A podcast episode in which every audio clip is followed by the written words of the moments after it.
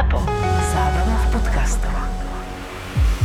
Sú prípady, na ktoré nezabudnem z pohľadu toho, že ako je možné, že až teraz ste sa ku mne dostali. Mal som pacientku štvoročnú, ktorá spadla z mostu. Demográvky mám. A ja som mal, keď som to počul medzi dverami. Ale uh, nie je ani tak dôležité, čo sa dialo u mňa, ako to, čo sa dialo predtým. No. Totiž to, máme v, uh, v nemocnici traumatologickú ambulanciu a jasné, že sa stane, že doktor v traumatologickej ambulancii, kam ľudia chodia väčšinou na kontroly alebo na nejaké menšie zákroky, že chýba, má dovolenku, je chorý. Áno. To je v poriadku. Táto mamička, stalo sa to, že dieťa sa hralo na moste, nejak sa nahlo spadla do nejakej Aj vieš povedať, na jakom moste? Ja neviem, ale viem, že 4-metrový bol ten most. Je výška 4 metre. Výška 4 metre a dole bola taká bačerina, ale to nemohla byť nejaká meká bačerina, že voda alebo niečo, lebo však mrzlo v ten deň, to musela byť zmrznutá zem. Uh-huh. A to dieťa sa nejako hádal si kamienky a nahlo sa spadlo. Spadlo akurát tak nešťastne, že na brúško, na tváričku a na pravú ruku. Uh-huh. Vlastne tak inak, že pod sebou mala, mala práve zápestie. No a mamička teda neviem, prečo si nevolala RZP, keď už toto nie je indikované na volanie Ja keby som videl, 112. videl letieť dieťa zo 4 metrov svoje, tak určite uvažujem Ja aj z metra. Tá malá, tá malá nemala viac ako 60 cm do výšky, možno Mhm. uh-huh. 70, hej. Fakt taká malička, zlatá, obrovské uh, huňaté vlasy, kučeravé. Možno tak plachtila, vieš, tak to bolo No. zjemnené. Ale fakt to bolo tak rozkočné dieťa, no ale mamina ju dala do auta, išli do galánskej nemocnice a niekto, nejaký človek, myslím si, že iný pacient, jej vo vestibule povedal, že jo, ale dneska tu ten a ten pán doktor neordinuje ste traumatologické ambulancie, a zastupuje ho niekto v inom meste. V Seredi. Čo teda je bežná prax? Je to bežná prax, ale v takomto prípade už to je naozaj, že idem No. rovno na urgent. Ale toto myslíme, takto to povedzme, to znamená, bolí vás kolienko, idete ku ortopédovi, tento chýba, zastupuje v Seredi, tak ide do Seredi. Áno. Ale nie s týmto. Ďalej, e, tá mamička sa sem nechala doviezť do galánskej nemocnice. Autom niekto ju zobral, ten medzičasom odišiel. Takže ona s tou malou sadla na vlak. Vlakom išla do Serede. K lekárovi, ktorý ich poslal do iného zdravotníckého zariadenia na absolvovanie rentgenu. Asi v rámci polikliniky nejakej. Teda mala rengen hlavy, rengen pravej e, ruky a zápestia, mala tam zlomenú tú ruku na hlave, chvala Bohu, takto na rengene nič moc, ale ne- nevieme, či nekrváca to dieťa, malo rozrazenú bradu a následne ich poslal na doriešenie do Galánskej nemocnice na urgentný Chvala príjem. Bohu. Na čo si znovu niekto nezavolal sanitku, ale znovu išli vlakom. Nie. Takže toto sa nate, ono sa to stalo ráno o 8, oni ku mne došli niekedy o druhej. To bola veľmi trpezlivá mamina. Bola, bola, bola taká, ale ona bola podľa mňa až príliš slušná, vieš sa ozvať. Ona aj tak pôsobila. No a nakoniec teda sme volali detské kramáre, lebo toto reálne tam patrí a robili sme aj CT, robili sme aj politramu, ako keby to bol dospelý, lebo to bolo z veľkej výšky. No. Aj, aj neurologa som bola, nech ju pozrie, chvála Bohu, to dieťa okrem tej zlomenej ruky nič nemalo. Zatiaľ, Iba zatiaľ. zatiaľ. Ľudia by sa mali zamyslieť nad tým, že čo je na 112, či nejaký uh, vytknutý členok, keď máte k dispozícii auto, alebo pád z mosta. Dobre, takže pre všetkých e, poslucháčov, pád z veľkej výšky, e, dieťa, áno, to si zaslúži sanitku. Áno. Čiže popáleniny, dieťa, zaslúži si sanitku. Určite. Hej, lebo Nikto vy neviete ošetriť doma tak, jak tá sanitka. A oni majú naozaj výborné vybavenie na tieto veci. Ľudia moc asi e, nerozumejú alebo si neuvedomujú, že my vieme, čo sa všetko môže stať za tých pár minút, hodín, čo to dieťa nedostane zdravotníckú starostlivosť. Že tam mohlo byť krvácanie do brucha, Áno. krvácanie do hlavy. To, je, to sú tí pacienti, že buď prišiel príliš skoro, alebo príliš neskoro, že? Áno. Jednolôžkové izby s vlastnou kúpeľňou, zariadené v hotelovom štandarde. Nehovorím o hoteli, ale o najmodernejšej nemocnici v strednej Európe, ktorú Penta otvorí už 30. marca. V nemocnici Bory budú pracovať špičkoví odborníci ako zo Slovenska, tak aj zo zahraničia a využívať budú najmodernejšie technológie, ktoré posunú kvalitu zdravotnej starostlivosti vpred. Zdravotná starostlivosť tu bude poskytovaná úplne bezplatne. Postačí vám len kartička poistenca. Buďte súčasťou moderného zdravotníctva aj vy a predregistrujte sa do nemocnice Bory už dnes na www.predregistraciabory.sk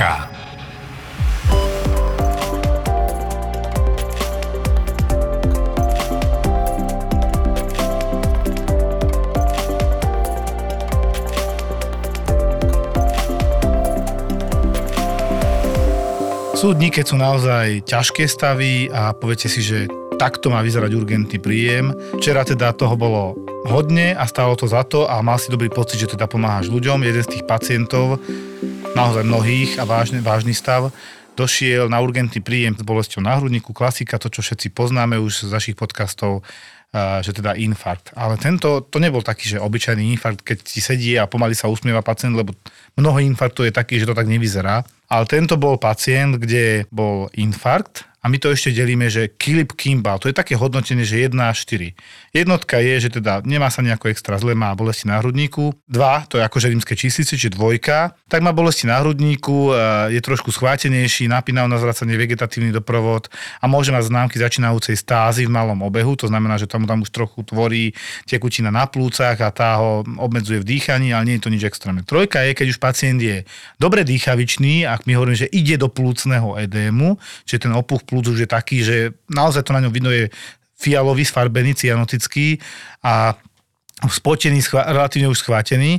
A štvorka to je najhoršie, čo môže byť, že Klip Kimball 4, že ide do kardiogénneho šoku a v podstate bez e, zákroku lekára relatívne rýchlo môže ten pacient zomrieť. Kardiogénny šok znamená, všeobecne šok znamená ťažkú hypotenziu, poruchu mikrocirkulácie, čiže na úrovni najmenších ciev je obrovský problém a ten pacient je v blízkom ohrození na živote. Takto došiel ten pacient, že Kilip Kimball 3-4, niekde na tej úrovni, tak s doktorkou pozeráme, že čo teraz, teda akože má jednoznačne ťažký infarkt aj na EKG, takže STEMI, tak to voláme.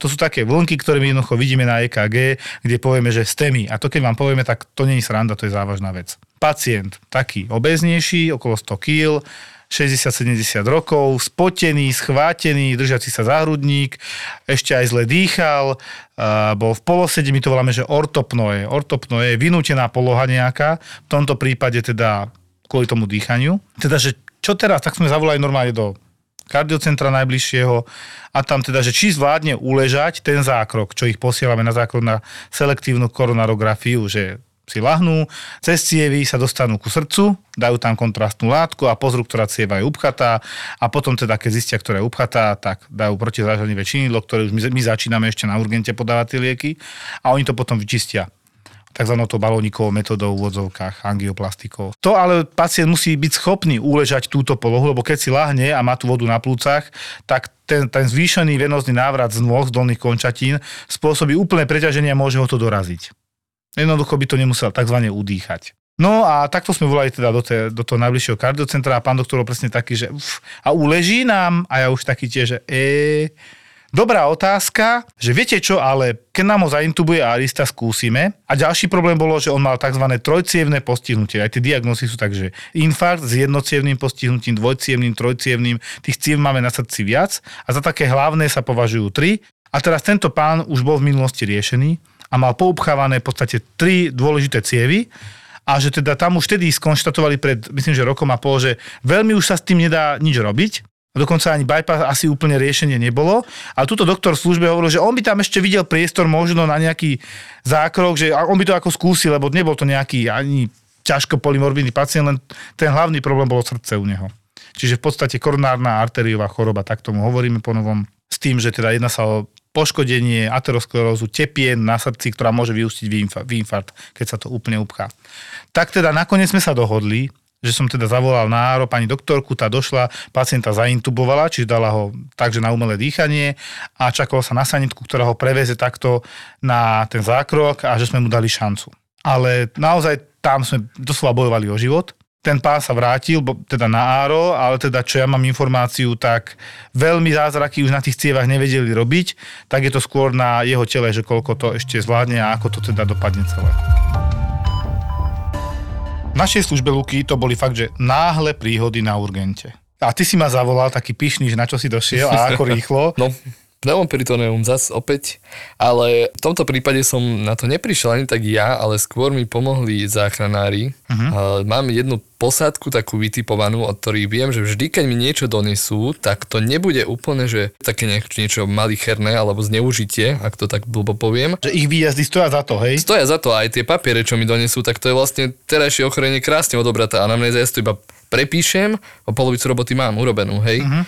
No a teraz mi donesli takú, taký komplikovanejší prípad. Pani, asi 50-ročná, s tým, že ona sa mala dnes uh, pohádať s, so svojou dcérou, ktorá došla domov opitá. V opitosti tá dcéra chytila nôž zahnala sa s nožom na mamku a mamina ju vyhodila z domu. Na to sa mama A zosypala. netrafila ju, hej? Netra- teda. nie, nie, nie. Na to sa mama zosypala, začala sa triasť, zavolala záchranku. Záchranka pri ňu došla a teraz, jak tí záchranári, ja si tak predstavujem, odoberali anamnézu, tak určite zistili, že pacientka je psychiatricky liečená, uh-huh.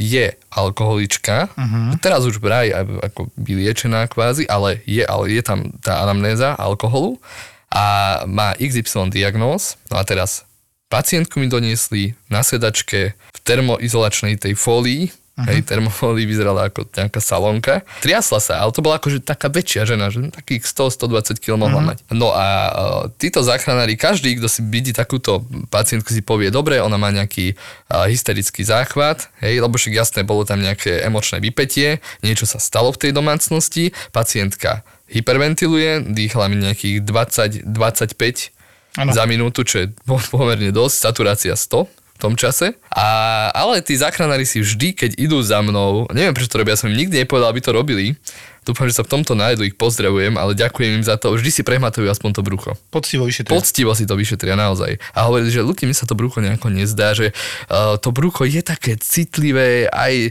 tak až, až moc na to, aby to bol obyčajný nejaký nervový, ne, nejaké nervové výpetie. Mm-hmm. Lebo však od nervov kľudne môže bolieť brucho, je to, keď je taký ten pacient. Vieme si to predstaviť. Jasné. No tak, tak sme urobili odber, ja som mi to prebral a pacientka išla na rengen a potom sme si nejako spojili dve a dve a mala tam pneumoperitóneum. Pravdepodobne z tej stresovej situácie jej praskol vred, No, takže bola tam penetrácia toho vredu. ja som si išiel potom pozrieť a už a s odstupom času sa tá bolesť stupňovala na bruchu. Áno. A už to aj potom vyslovene vyslovila, že a mňa strašne začína boleť brucho. Lebo ona došla, tá klinika tam nebola až taká, ale e, s odstupom času už naozaj hyposaturovaná bola, však saturovala 90, okolo 90-89 takto, čiže e, musela mať extrémne bolesti, to si ani predstaviť neviem. No ja som jej to vysvetloval, lebo náš labák je praskol žalúdočný vred. Hovorí sa, že priestrel žalúdka Zbraňou. strelou, to, že to je strašná bolesť, lebo ti vlastne vyteká kyselina do brucha. Áno. Hej, a plus plyny a tak ďalej. Čiže to musí strašne boleť. Plus do toho nasadá peritonitída, čo tiež Zápal pobrušnice, zápal pobrušnice, čo je extrémne bolestivá vec. No a do toho kedykoľvek môže obehovo zliať taký človek, lebo ide do šoku. Čiže je sranda, no nakoniec eh, sa mi veľmi rýchlo podarilo tú pacientku dať na chirurgiu. Ja si myslím, že to bolo aj odôvodnené. Bo- Bolo to rýchlo. úplne odôvodnené v tomto prípade a išla na chirurgiu a čo ja viem, tak od dve hodinky, hodinku, dve na to sa už operovala. Ja stále inak hovorím, že nepodceňujeme toto, že sa niekto s niekým poháda. Veď to je aj vo filmoch, tak všetci berú, že pohádal som sa, dostal som infarkt, mm. praskol mi stresový vred. To sa reálne deje. Ja netvrdím, že často, ale treba na to myslieť nepodceniť presne ako vy ste veľmi medicínsky správne postupovali všetci, aj vrátane tej záchranky a teším sa, že sú takíto záchranári, lebo to nemôžem povedať tak často. Treba na to myslieť a nepodceniť tú situáciu. Mm. Teraz si predstav, že by to niekto prehmatal, nič moc by na začiatku nevidel, videl by výsledky a tam nič moc nebolo v tých výsledkoch. No, ale vieš, to je aj pekné, že oni tú pacientku nejako nezaškatulkovali. Dobre, a čo, že v minulosti mala problém s alkoholom Ano. a že je liečená psychiatrom, ale aj tak brali ju napriek tomu vážne, lebo koľkokrát, keď je nejaký taký kazu socialis, že dajme tomu bezdomovec, ktorý je opitý, tak to podcenia a ja potom ich tých bezdomovcov no, idú na isku paradoxne, lebo Áno. tiež to nemusia byť úplne ľahké stavy, ale ušetria mi hodinu roboty, lebo už viem, ako vyzerala predtým, jak som ju ja prvýkrát uvidel. Správne ťa navedú. Presne tak. Toto je ten prvý kontakt, že máš mať nejaký ten odhad a tak ďalej. Je pravda, ja som sa teraz s lekárom RLPčky tak aj dohadoval trošku, že, že oni majú pracovné diagnózy. Hovorím, no ale ty keďže máš dobre vyšetreného, tá pracovná diagnóza je fajn, že je správne určená. Nie len ako niekto príde, že má nízky tlak. To môže byť hocičo. Hej, koľkokrát aj došli nedávno, no, nízky tlak. A teraz si si ho vyšetril toho pacienta a jeho fest bolelo brucho a nakoniec to bola náhla brušná príhoda Igleus. Mm. Ani som ti to neposielal. Proste viem zavolať aj ja, nie hore, na chirurgiu. Len teda mňa škrelo to, že dve veci mohol povedať. Brucha som sa nedotkol, a už viem, že sa brucha nedotkol a pozrel by som si ho, alebo opačne. To brucho je tiež dosť bolestivé mimochodom. Čiže taká normálna komunikácia, povedať si to, hej. Na tom, na tom nič není proste. e, Žiadna hamba to není. Presne. No. Mne stačí, aj keď povedia niekedy, že ako keď som videl, ako tebe nad ránom, hej, idú takéto stavy chodia a potom ti donesú uh, chlapca s vytknutým členkom. Jezus, no. To, To normálne dobré. ti ruku, že tak porovnaj toto, pani, ktorá ide na operáciu a že okamžite, a vytknutý člen, koľko má rokov ten chlapec? Mm, nejakých 17. To bolo tak, že chlapec išiel ráno do školy a mama ho vyzla na stanicu. Chlapec e, nastupoval na, tuším, že na vlak a nejako zle stúpil, podvrtol si členok. Mama tam bola ešte autom, ona ho autom zobrala na vlakovú stanicu. No a napriek tomu zavolali RZPčku a došli ku mne. To už je úplne nepochopiteľné. To je nepochopiteľné. Ďalšia otázka je potom na dispečing, akože prečo to vydajú, hej, lebo kde tam je ohrozenie života, on nemal otvorenú zlomeniu teda. Nemal tam nič, to bola prasknutá kostička malička, lebo vlastne pred priehlavková kost tam bola taká infrakcia, to voláme. Mohla ho nasadiť do auta a dovieť na urgen No on by podľa mňa aj po svojich vedel to ísť. A to akože klinicky bol dobrý. Áno, áno. Fascinujúce.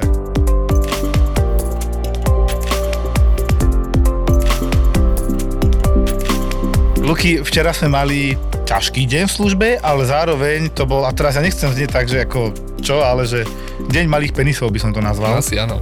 Lebo ja som ti tiež hovoril o tom, že som mal tam pána, ktorý, ja neviem, sami dušní pacienti, fakt, že dušnosť, to je taký škaredý stav. Mm-hmm. A volali ma na internet, že ten na ten pán, 150 kilový, že zase zle dýcha, nejaký divný. Tak som šiel pozrieť. A fakt bol divný, on bol taký, ako že ide zaspať, my to voláme, že somnolentný, mm-hmm. somnolencia, spavosť a zle dýchal. Bol taký aj do fialova, že cyanotický pery a tak. A bol hlavne strašne silný, čo teda pridáva a zhoršuje ten stav dýchavičnosti. My to voláme, že pikvik podľa románu o pikvikovcoch. A to je ako, že bol obezný a tomu tiež zhoršuje, to sa volá, že alveolárna hypoventilácia, že jemu sa zle dýcha aj kvôli tomu, že je veľmi obezný. Ja to tak zjednoduším. tlačí hore. Nie len to, ale to je no. aj na plúca, to normálne priamo na alveoli. Ale podstata je, že naozaj zle dýchal. Ja som si ho popočúval a on bol celý čas liečený ako zlyhanie srdca, že teda voda na plúcach sa mu tam hromadí a tak. A mne to úplne nesedelo, lebo tam bolo aj také vrzoty a pískalo to tam a to skôr sedelo ešte aj na také plúcne ochorenie, že v zmysle podobné astme alebo chronická obštrukčná choroba plúc čo teda je zúženie priedušiek a pri výdychu oni majú skôr problém. Čiže taká kombinovaná, a my to tak povieme, že kombinované dyspnoe, že tam je viac dôvodov, prečo sa mu zle dýcha. Tak a jeden z tých dôvodov som si hovoril, že ale on aj málo močí, že či nie je aj preliatý, že nevymočí, tak sa opýtam, či močí. A on taký ja úplne spaví, no, eh, má, málo, málo, málo. A to mi hovorili sestričky, že pred chvíľkou pobehoval a takto sa zhoršil. Tak no nič, tak ja ho zacievkujem, nech viem, koľko močí, dám mu nejaké ďalšie lieky, čo som mu teda pridal na rozšírenie tých priedušiek a išiel som ho cievkovať. Pripravila mi sestrička všetko, išli sme cievkovať pacienta, že mu zavedieme teda hadičku do penisu, to čo sme kedysi popisovali, že niekedy je problém, že je krátka, tak v tomto prípade bola aj dosť dlhá, lebo teda v prvom rade bolo, že a kde je u pána, hej? Tak on ešte tak, že no, pán doktor, budete si musieť nájsť tak som si ho našiel nejako, tak to tak zatlačíš tú ruku a vytlačíš si ho vyslovene, lebo oni tí obezní tam, on sa schová. Tak prvý problém bol zažený. A teraz idem cievkovať a není dierka, kadiaľ by som sa dostal donútra, do uretry, do močovej rúry. Nebolo ústie, tak som to musel, ako už taký polourolog, roztiahnuť, e, boli tam zrasty. Ty Luky tomu rozumieš, že jednoducho on tam mal zrasty, takú aj parafimózu, no bolo tam viac problémov, prečo som ho nevedel dobre zacievkovať na prvý šup. Tak ešte volá sestričke, dones mi rigidný, aj peán, trošku sa s tým pohráme, hej, čiže nástroje. Ja som dal veľa mezokeínu, ale on pri tom svojom stave, ako bol taký spavý, to vôbec neriešil. Tak a nakoniec som ho zacievkoval, za nejakých 15-20 minút sme sa s tým s prepačením pohrali. A keď som ho zacievkoval, pán doktor, ďakujem, vy ste prvý, čo som ňou niečo poriadne robí. Vidím, že sa snažíte, hovorím, no, ale ja som tu preto, že vám je zle. To není, že ja sa iným nevenujem, lebo títo sa majú dobre okolo vás, ale vám je naozaj zle. No, mne sa zle dýcha a áno, však, ale preto sme tu, tak to riešime. No, hneď inak vymočil 800 ml, tak akože asi naozaj málo močil cez to zúženie a tie zrasty, čo tam mal a polepšilo sa mu, chvala Bohu, lebo potom bolo dobre, len teda tento stav pokračoval tak, že ešte okolo 4. 5. ráno sme ho riešili zase, toto isté, že sa mu zle dýcha nejaký spavý. My sme chvíľku uvažovali, či keď on pobehoval, on, chodil, on šiel aj dosť čosi do bufetu hľadať, akože v nedelu, dobre, bufet nenašiel, alebo potom s príbuznými, či si nejakú tabletku na ukludenie nedal, lebo tak na mňa pôsobilo. Nie, on bol podľa mňa hypoxický, čiže kvôli tomu, že sa mu zle dýchalo, aj ten mozog trpí samozrejme a toho kyslíka v tom mozgu bolo málo. No, ja som mal tiež podobný deň, aj čo sa penisov týka. Mal som uh, pacienta, ku mne chodia často tzv. anúrie, respektíve retencie. Pacient sa dlho nevie vycikať. Dajme tomu, že ráno vstane, skúša ísť na vecko, nejde mu to, tak večer sa rozhodne, že dojde, keď už má brucho jak tehotná žena, čo je iba močový mekúr. Taká dobrá basketbalová lopta asi. Mm. No a uh, včera som akorát dvoch pacientov s tým istým problémom, okrem tohto. Všetci boli, mali neurologické nejaké ochorenie, jeden mal Alzheimera, druhý mal sklerózu multiplex a obidva mali jednu vec spoločnú tiež, že majú tzv. inguinálnu herniu. Mm. To znamená, že majú prietrž brušnú a ich čreva... Prúh to- ľudovo, prúh. Prúh, áno. ich čreva majú vlastne vedľa penisu, vedľa semenníkov. No a jak to ťahá tú kožu, tak naozaj sa ten penis javí ako u obeznejšieho človeka, že tiež je strčený dnu. Áno. No lenže v tomto prípade ten penis neviem ja povytiahnuť tak, že zatlačím tú kožu, lebo ich to bolí tá hernia. Áno. Neviem, prečo e, chlapi si toto neriešia, či sa hambia s tým ísť k lekárovi alebo teda chirurgovi, lebo toto je fakt problém. Extrémne veľký problém aj z pohľadu komplikácií, hoci kedy sa to vie zapáliť, môže to teda inkarcerovať. Hej, no a potom tá operácia, No, ono, no. estetický problém je najmenší problém, to, To je je najmenší, áno. Jak si to no, riešil? nejak som sa s tým pohral, hej, aj cez bolesť, tak musel som, lebo naozaj ten pacient tiež má opak obrovské to brucho, ale nakoniec sa mi podarilo, aj tak u jedného som išiel aj tak naslepo, ako si aj ty asi robil, že pichnem a uvidím, či bude tiecť. No a nakoniec sa teda podarilo a hneď sa im uľavilo. To, to, to je taká pekná medicína, no medicína, to je taká pekná pomoc, že niečo urobíš, o 5 minút je pacientovi už lepšie. Ale problém, že pacienti, e, ťažko im je vysvetliť, že keď ich zacievkujeme, my musíme zaklemovať ten katéter. Že vieme vypustiť Zastaviť iba, to. zastaviť to.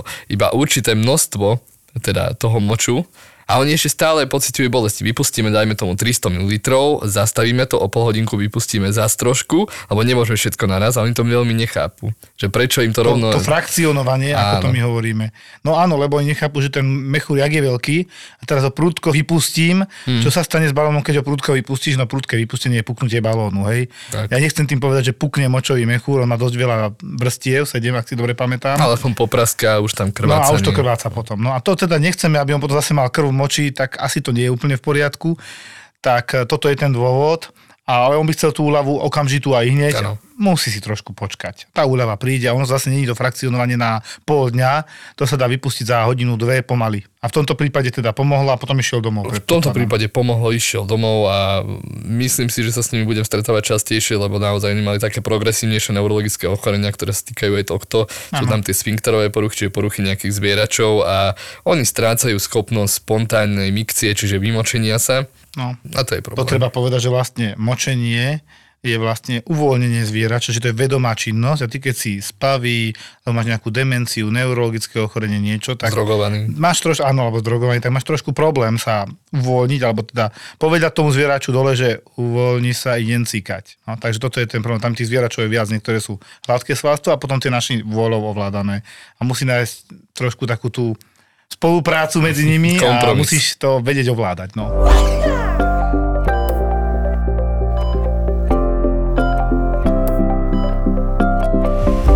Strašne veľa chodí teraz takých srdcových záležitostí. Ale nie takých, ako vidíte v telke, ale trošku takých zdravotných srdcových záležitostí. A vieme, že sa opakujeme, že embolie, ale tá medicína je naozaj zvláštna. My máme ten D-dimer, podľa ktorého sa často tak necháme ovplyvniť, že či dáme CT, nedáme CT na tú plúcnú emboliu, upchaté plúca, cievy plúc upchaté. A ten D-dimer má byť 0,5. Keď je ešte do 1,2, ja z toho vedu nerobím, lebo niekedy to záleží od odberu, keď tam je modrina a tak.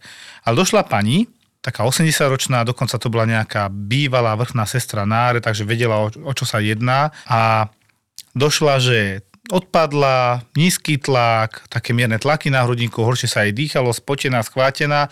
Ja som suponoval, že to bude asi embolia, čo teda všetky výsledky dobré, ale ten D-dimer, že viac ako 35. To ten labák vypíše preto, že v tom laboratóriu sa tá bielkovina, lebo to je v podstate bielkovina, ten D-dimer to je odpadový produkt fibrinogénu, ale už je to ťažká medicína. Jednoducho D-dimer je parameter, ktorý nám môže hovoriť o tom, že je niekde zrazenina. Ešte to môže byť aj pri nádoroch. Všetko, ale čo vám poviem pri D-dimeri, je zlé. A keď je negatívny, tak toto všetko zlé to vylučuje, čo je teda fajn. Čiže keď vám povedia, že máte dobrý D-dimer, tak si otvorte šampus a oslavujte. Keď máte vysoký D-dimer, tak vám vyskočí taká pavučínka, čo všetko to môže byť.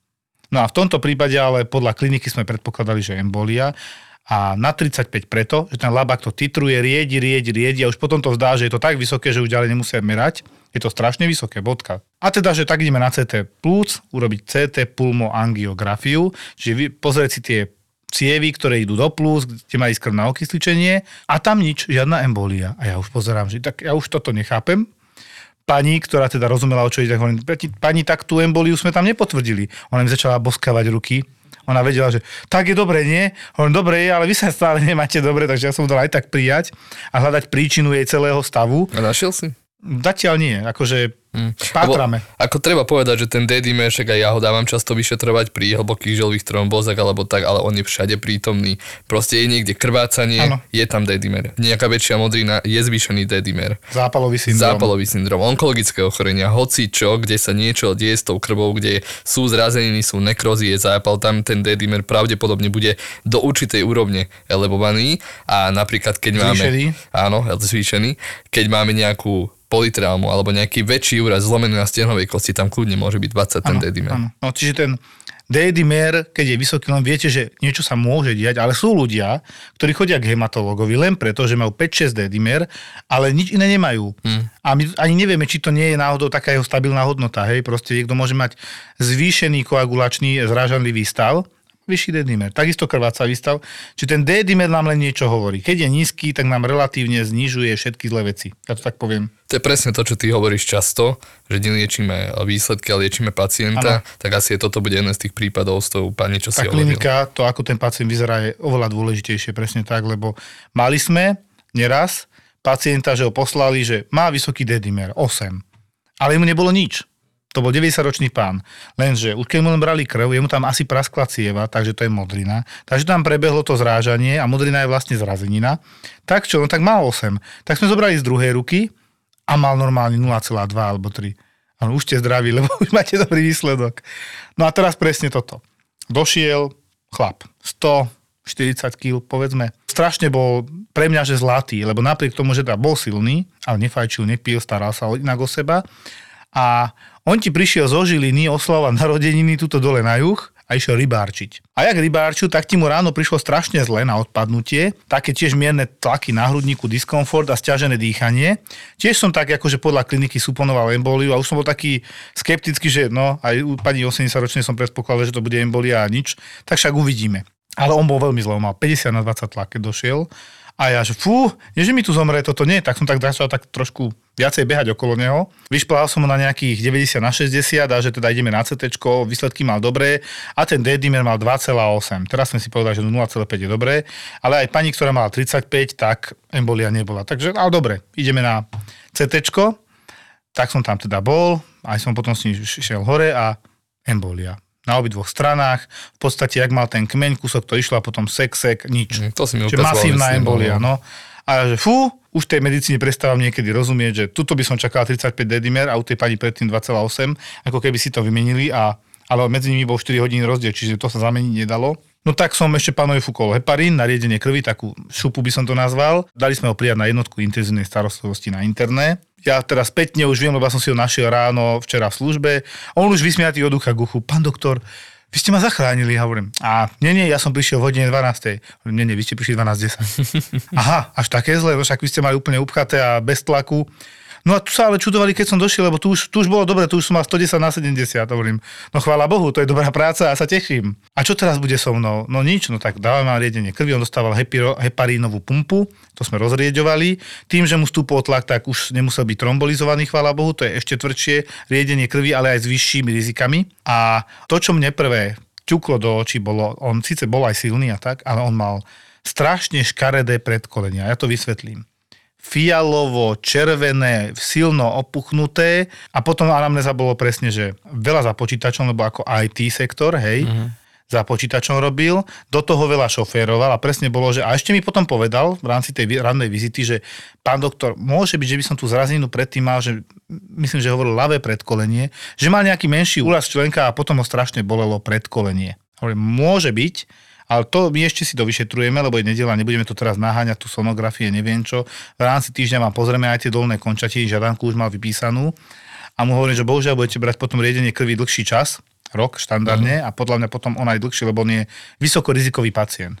Ráno na sedení sme to potom dosť rozoberali, lebo však to sú také pekné interné veci. Ale ja som sa strašne tešil, že on to bol úplne iný človek. Zrazu mal tlak, hral sa na telefóne, ľudia na jednotke intenzívnej starostlivosti nechápu, že my im nedovolíme ísť ani na záchod na stolicu normálne. Uh-huh. Že musí ležať, nesmie sa hýbať. Lebo čo náhodou mi tam odkvecne zrovna vtedy a budeme si to vyčítať, že tu sa o neho staráš a tých pár sekúnd obetuješ. Ale on už bol naozaj zlepšený, tak sa pýtal, že viete, ja mám 50 rokov, musím naozaj takto do tej misky a tak. A hovorím, viete čo, dohodne sa so sestričkou, že ste z tých, čo by to zvládol. Lebo tie ostatné stavy, ja ich ešte poviem, to tam bol, každý bol kalika, keď to tak poviem. Uh-huh. A on bol ešte jeden z tých lepších, že už lepších, hej. Ale má si výborný pocit ako lekár, že wow, paráda, skoro zomrel a teraz tu je a má sa dobre a tešíme sa z neho. Prinášame ti naživo podcast Profil zločinu v exkluzívnej verzii s dvomi hostiami. Kristýna Kevešová prinesie do bratislavského Lunabaru až dva silné príbehy. Streda, 22. marec, Lunabar a podcast Profil zločinu Exkluzív. Exkluzív. Vstupenky na Zapotur.sk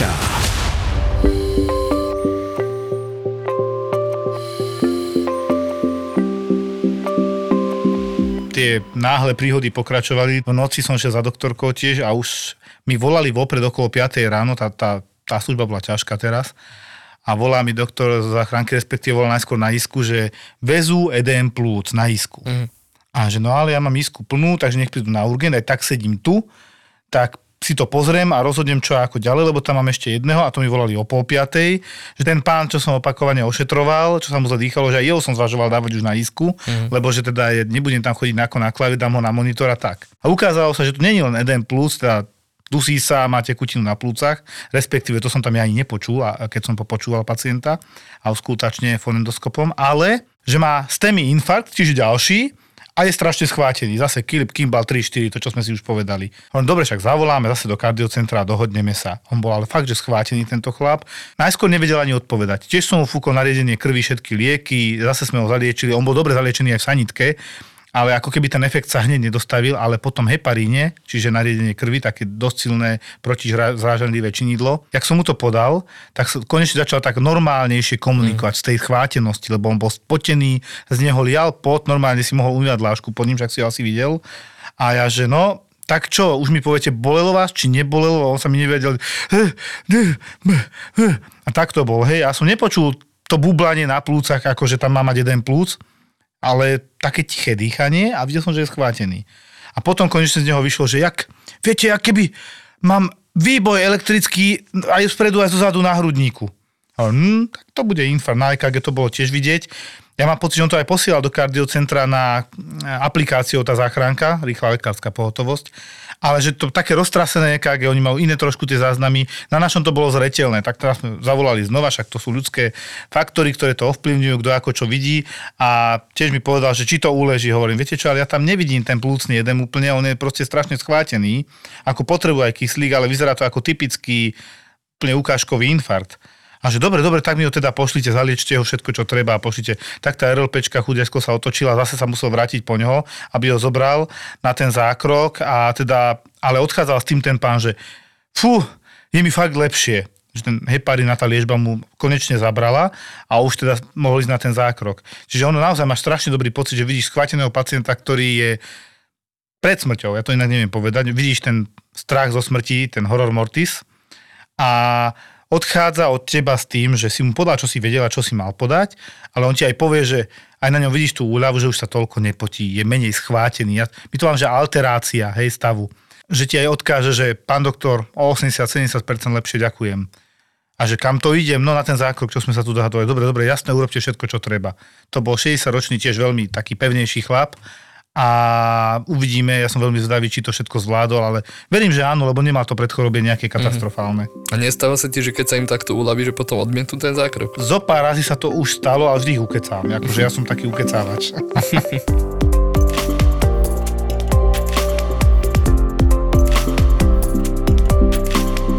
Mne služba síce začala tak nie moc dobre, lebo už od 9.12 presne sme mali takú veľmi starú pani, ktorá umrela na geriatrii s tým, že bola prijatá tiež ako zlyhanie srdca, ale v rámci vyšetrení sa zistilo, že má aj novozistený nádor na prstníku zhubný, najskôr aj metastázy už do plus a tak ďalej. Ona tak do, trošku prekvapivo umrela a bolo mi tak aj ľúto, lebo som bola s tou dcerou a hrozne plakala a ja to potom tak prežívam s nimi. A teraz som šiel aj za tebou, že to vypisujem a tak ďalej a pozerám, že ty tam máš pacienta a samozrejme, že ja to nazvem inak, je, že umrela pani Kramáriková mm-hmm. a pozerám a ty tam máš, že Kramárik. 39 na ročník, pani Kramáriková 44 narodená, dobre, tá istá adresa, tá istá ulica a ja že adoriti. Vieš, jak som sa cítil? Ja keď v filme Zachránte vojaka Rajena, mm-hmm. tak sa rozhodli, že tretí syn je vo vojne a už dvaja synovia jej umreli, že tohto musíme zachrániť. No. A ja doma mám zimové riavky a že Ježiš Maria, tá tak plakala a teraz to, že čo mu je? No ja som si myslel, že to bude ďalšie akutné brucho, nejaký ileus. To ráno som mal troch pacientov, prišli s tým istým, niekoľko dní neboli na veľkej potrebe, no ale tento pacient bol okrem toho aj onkologický, mm. vyzeral asi najhoršie, taký typický onkologický pacient, taký neveľmi dobre vyzerajúci, vychudnutý. Netvorenú tvár mal Áno, trošku. áno, lebo mal vlastne nádor eh, slínnej žľazy, však to môžeme povedať, Áno. s aj do ústnej dutiny. Nevedeli sme, čo mu vlastne je, nedalo sa mu ani rozumieť, keď sme sa s ním rozprávali. No a to brucho sa javilo difúzne, palpačne bolestivé, čiže hoci kde sme zatlačili, jeho to bolelo. A teraz čo? Naozaj je to z toho, že nebol na vecku? Alebo je to, že nebol na vecku je dôsledok niečoho iného, napríklad nejaký ileus alebo nejaká tromboza mezenteriky, čokoľvek? Upchatá sieva. Áno. No a vtedy, keď si za mnou prišiel, som videl, že ty viditeľne zbl- zbledol jak nejaký chameleón. No ja som si si iba povedal, že Ježiš, len ten, ten, tento nech neumre, ako to už je aké krúte, že by jej dva rodičia naraz No, no. Takže tento pacient u mňa bol dobrých 6 hodín. Sme sa s ním toto... No, aj slinné kanáliky sme vyslo, vyslovene vyšetrili. Všetko, všetko, dokonca aj CT mal. Lebo uh, nedýchal dobre, nevedeli sme, či je to nový alebo starý nález, aj na tých plúcach mal, uh, ako to popisovala naša radiologička, pani primárka, že No. sklerotické zmeny, Áno, tuším, áno, áno, ale hlavne tam bol nález a to sme tak e, si začali čítať to CT a že pneumomediastinum. A Veľkým kapslokom, Že, áno, a, pneumodiastinom. a sme sme sa na seba pozreli na lekárskej izbe, jak sme kúkali, že, e, že čo s tým? Lebo to nie je niečo, čo pravidelne čítame. Ja teraz vysvetlím, čo to je, lebo aj tej cére som potom do telefónu vysvetlila, čo sme našli že mediastinu, a to sme aj minule spomínali, je priestor, v podstate v hrudnom koši, dá sa povedať, v hrudnej dutine, medzi plúcami, okolo srdca, pod krkom a Čiže nad tá kapsula, v ktorej je uložené srdce. Tak sa dá povedať. No. Čiže je to priestor, spácium po našom. A v tomto priestore je viac vzduchu, ako sa patrí a toto tam bolo v podstate napísané a teraz sme nevedeli celkom, že prečo. Či to súvisí s tým onkoochorením alebo čo, a čo s tým. A ona mi aj povedala, nič, skonzultuj hrudnú chirurgiu. Tak som zavolal na hrudnú chirurgiu, to tiež chvíľku trvá, kým sa tam dovoláš samozrejme. Poslali sme ešte skeny, to, to tiež trvá. trvá nejaký čas. Čiže ty musíš poslať tie obrázky do inej nemocnice, tam si to pozrie odborník na túto oblasť a sa ti k tomu vyjadrí. Tak sme to teda odkonzultovali. Ja som si tiež ale myslel, že to asi nebude dôvod jeho ťažkosti, ale že by ma aj zaujímalo, či to treba nejak intervenovať a záležalo nám na to vyslovene vojak Ryan.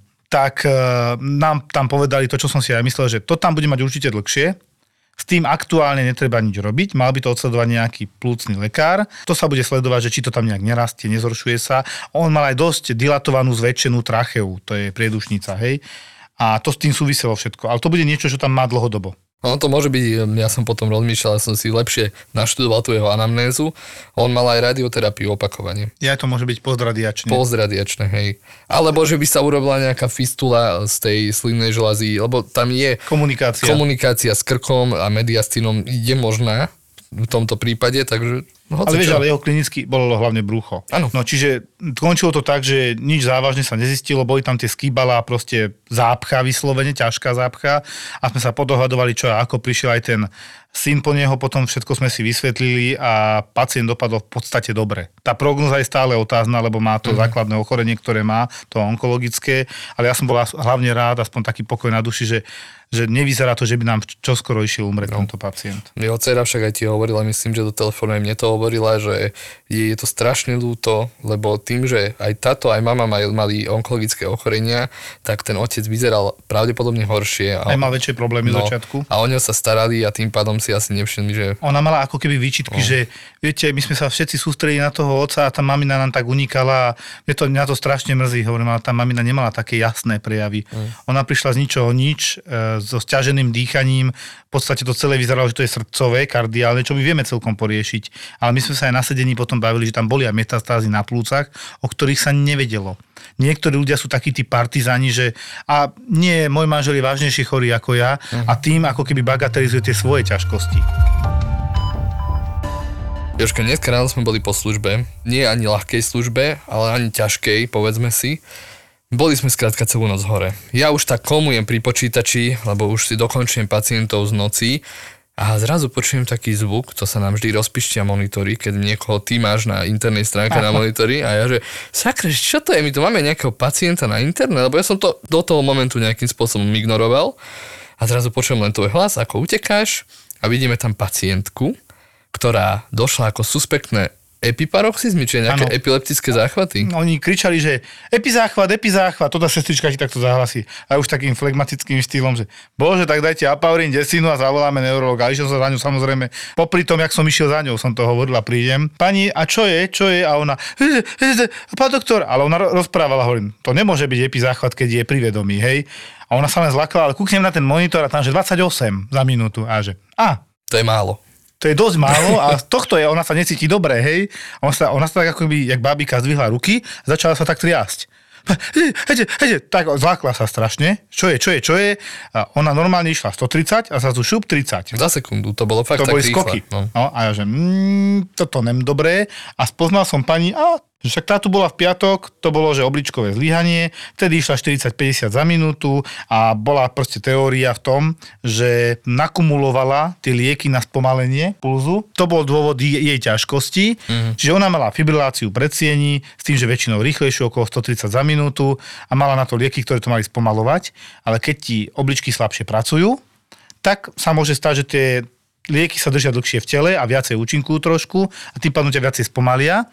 A v piatok viem, že to bolo a v poslednej dobe strašne narvané každé oddelenie, tak sme sa tak aj dohodli s pacientkou, však dobre, vysadíme to a mala nejakých potom 80 pulzov a bola zlepšená, takže po infúziách som mu pustil domov s tým, že keby sa čokoľvek zhoršilo, nech príde, lebo keď bude mať už dobré obličky, a napriek tomu bude mať tieto problémy, že trošku pomalšie pulzy, alebo teda veľmi rýchle, to je možno aj na zváženie na strojček, na kardiostimulátor alebo niečo týmto smerom. A teraz som mu tam objavil ráno, teda ona o nejakej 8 mi tam zostala zo služby nočnej a hovorím, že no nič, tak budeme volať do nových zámkov. Tak idem za ňou, v nových zámkoch máme dohodu, že tam posielame na strojčeky, na kardiostimulátory na srdiečko. Tak som jej vysvetlil, že no pani, tuto veľmi není čo, lebo keď vás chceme spomaliť, tých 130 je veľa, tak keď spomalujeme, tak jete 30 za minútu a je vám evidentne zle, tak on taký veľa, že áno, však mám pocit, že mi odpadnúť a tak to sedí všetko.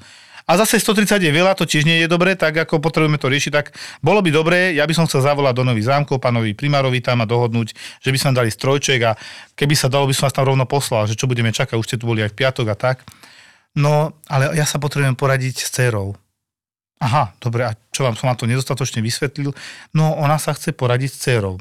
Viete číslo? Neviem. Alebo telefón tu nemáte? Nie. Tak som našiel číslo na dceru, že teda ju dám k telefónu a ešte sa jej tak pýtam, jak som vytáčal, že a dcera je nejaká zdravotníčka? Že nie. Aha, a prečo? Ja vám to nestačí, keď vám to ja vysvetlím ako lekár? Ja nechcem zle. Mňa tak fascinuje, že tí ľudia nám neveria. Veď my im chceme naozaj dobre a to najlepšie, čo máme k dispozícii, navrhujeme. Dobre, tak som zavolal teda cére. Najskôr som jej všetko vysvetlil, že o čo ide, že som aj trošku prekvapený, že sa chce rozprávať najskôr s dcerou, tak som tak aj počúval, čo sa bavia, že teda ona nevie, či má ísť a čo to vlastne, tá dcera aj zopakovala to isté, čo som ja povedal aj cére, aj tej pani. A teda, že dobre, potom som volal vlastne do nových zámkov, keď pani súhlasila, že čo aj ako. Majú vizitu, zavolajte po 10. to je o hodinu a hovorím, to ja tu nebudem čakať. Takže som vlastne odchádzal zo služby s tým, že som to odovzdal do služby, že skús zavolať do tej 10. pánovi primárovi, je to tam dohodnuté, že čaká náš hovor a spýtame sa ho, či by ju zobral. No tak uvidíme, či ju zobral, ale ako je to indikované, lebo tá pani nemôže žiť buď s 30 alebo 130 pulzami, ale hlavne jej to skákalo tak, že 130 ťuk, 30. No a pritom vždy nejakú synkopu mala, alebo No teda... odpadnutie a Na triasla sa. no. Ona keby sa postavila a začala chodiť, tak proste si 130 na 30, keď išla, tak by iba capla na zem. Áno, ale bola zlatá. Milá pani, no ale to sú presne tie veci, že prečo ja musím volať cére, keď som to riadne vysvetlil pacientke, nebola nejaká nechápavá a aj keď mala vyšší vek, tak nebola nejaká, že senilná, dementná, nepôsobila mm. tak na mňa. Hlavne už som ju poznal z toho piatka, ale ona sa musí poradiť s dcerou. A toto je presne také, čo má aj tak, to, čo tu riešime, že my sme až trošku nešťastní, že tí pacienti chodia s akutnými stavmi neskoro a zase s hlúpostiami zbytočne skoro alebo vôbec, že prídu. Tebe však čo bolo teraz? Ťa pani oklamala, No pacientka pri dverách urgentného príjmu povedala, že spadla z bicykla a ja už v hlave, Ježiši Kriste, to sú scenáre, určite má zlomenú nohu, lebo noha ju bolela a určite ma bude musieť robiť celotelové CT, hej, staršia pani. Došla do mojej ambulancie a hovorím, no tak čo vám je? A pani, taká babička s protézou, ale taký drzý pohľad z žuvačku, vieš, s otvorenými ústami žula a hovorí, no a čo som vám mala povedať? Jasne, že som mala úraz, inak by ste ma nezobrali dnu. A hovorím, a čo vám je? No, však ja sa neviem dostať k svojmu lekárovi, ma boli krčové žily, ne? Dajte mi na to niečo. A o, a nebuď nasratý. mne už aneurizma išla prasknúť hlave, hej. No a tak nakoniec som mi vysvetlil, že takto to tu nefunguje a som ju poslal preč. No toto ti akože schválujem, aj keď ner- nerád počujem, keď niekto niekoho pošle preč, ale toto nie je že zneužitie, to je nasratie toho lekára. Hej. A teraz keď si porovnáš, čo si všetko okolo toho iné riešil, Áno. to je drzé, vyslovene drzé. Čiže my sa nemáme na toto, to je jedna vec, keď nás klamete, na čo to je dobré. Buďte úprimní, my budeme úprimní. Na druhej strane presne nám je hrozne ľúto, keď pacient príde neskoro s niečím závažným, lebo my si predstavíme ten, na tom urgente naozaj najhorší scenár, čo sa ti môže stať. A ja hovorím, že ten urgent je v princípe veľmi jednoduchý. Je to akútne, treba to zdiagnostikovať, treba to prijať a urobiť, čo treba, aby ten pacient prežil, aby sa mal dobre, aby mal kvalitu života. Nie je to akútne, teraz nič zlom, nezaujíma nás to doriešiť obvodným lekárom, lebo my tam naozaj nie sme na to, aby sme z tých 120 ľudí, čo tam máme na urgente za 24 hodín, selektovali a dodiagnostikovávali, lebo nám teraz niektorí nemenovaní obvodiaci posievajú, že steatóza pečenie, interné vyšetrenie, urgent. Steatóza pečenie je v podstate stúkovatenie pečenie, ktoré tam máš podľa mňa roky, lebo si obézny, papkáš, mastné, sladké, ideš si, necvičíš, nešportuješ, nehybeš sa. Toto má riešiť obvodný lekár. A argumentom toho obvodného lekára bolo, lebo viete, on sa dostane k internistovi za mesiac. No a toto keď urobíte každý, tak nech tu máme 20 sestričiek, 15 lekárov a poďme robiť proste pre celý svet a všetko, lebo oni budú dlho čakať. Toto je to, prečo hovoríme o tom urgente, prečo chceme, aby na ten urgent chodili tí pacienti, ktorí majú chodiť a nechodili, ktorí tam nepatria jednoducho. To je ako keby som poslal infarkt na očné. No čo by mu tam asi tak povedali? Viete čo, ale ja som očný lekár, ja infarktu nerozumiem. Tak to je. My sme špecialisti každý na svoje.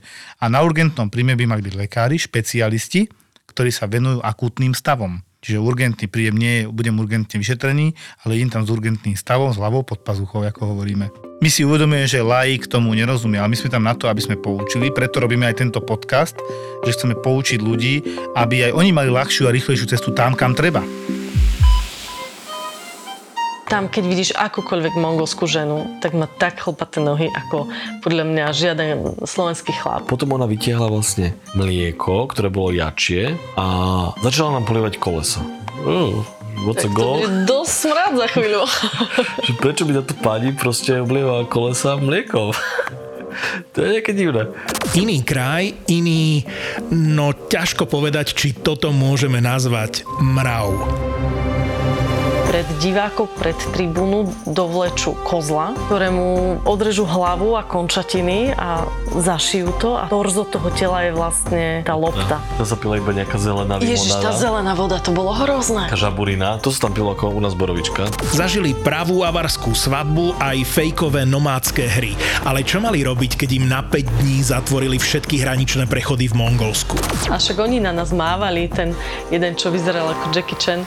Oni boli radi, keď nás videli, že sa blížime už, tak, Hej, tak hej. mávali úplne šťastne, že určite nás zachránite. Potom keď videli, že sme z Európy, tak uh, uh, vystreli. Objav ďalší originál od ZAPO. Road Trip. Road Trip. ZAPO.